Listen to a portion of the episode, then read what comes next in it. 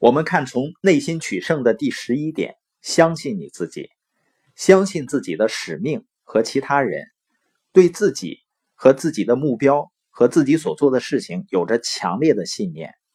一个人失败多少次并不重要，你只需要一次取胜。你对自己有着强大的信念，信念呢不仅仅是一个人所拥有的东西，信念是一个人所拥有的力量。所以呢，如果你还需要我说服你去相信什么，你实际上还什么都没有。如果你有信念的话，你一定会尝试说服我接纳你的信念的。这两者有着巨大的区别。所以，我们对自己所传授的东西、所相信的东西充满激情，而培养一个人信念的最重要的因素，就是你所连接的人和所融入的环境，连接的环境。当然呢，你也不要抱怨说你周围的人都不相信你。实际上，你是可以选择的。关于团队呢，有一句关于领导力的话是这样说的：人们相信他们的领导人，那是件很美好的事情。如果领导人相信他们的成员，那就更美好了。在内心取胜的第十二点，我非常喜欢这一点啊，给别人的东西要比他们期望的更多。有一句话是这样说的：不要根据你收获多少来判断你的一天，而要根据你播下多少种子来判断。根据自己收获多少来判断一天的价值是很危险的做法。你会发现很多人很心急火燎的期待着回报，立刻就想要到回报，所以呢，他们一辈子总在追逐立竿见影的事情，而一辈子呢总是两手空空。我们要先把钱存进银行里，才能够取出来利息。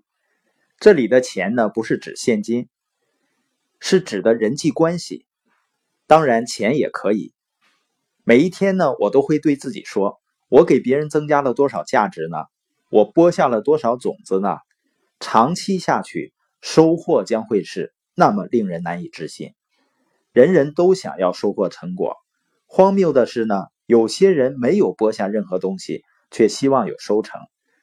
世界上有五种人：第一种人从来不投入，却期待收获；没有收成时呢，他就会抱怨；第二种人呢，他们从来不投入，也不期待着收成，他们很痛苦；第三种人呢，开始投入，可是想马上就得到收成。你认识这样的人吗？他们很快就会放弃，因为他们发现人生的规律。不会让他们一付出就马上就有收成的。第四类人呢，他们持续不断的投入，他们愿意将来再收成，所以他们胜利了。还有一种人，他们有计划、有策略的投入，他们会获得巨大的胜利，他们倍增了他们的胜利。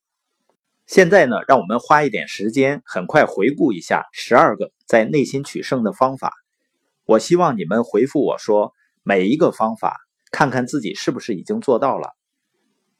如果没做到呢？那问问自己愿不愿意做到，或者是将来会做到。因为这十二个方法是每个人完全可以掌握的。第一个，为自己的未来负责；第二，听听其他胜利者的话并学习；第三个，喜欢自己所做的事儿并努力去做；第四。从错误中学习。第五，不要试图让自己完美无缺。第六，在你必须改变之前就开始改变。第七，履行你的承诺，说到做到。第八，不找借口。第九，掌控自己的人生。第十，做好计划，分清主次。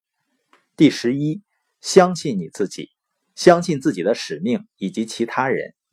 第十二，给别人的东西要比他们期待的更多。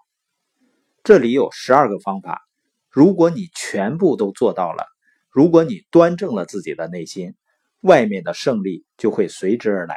我对此是深信不疑的。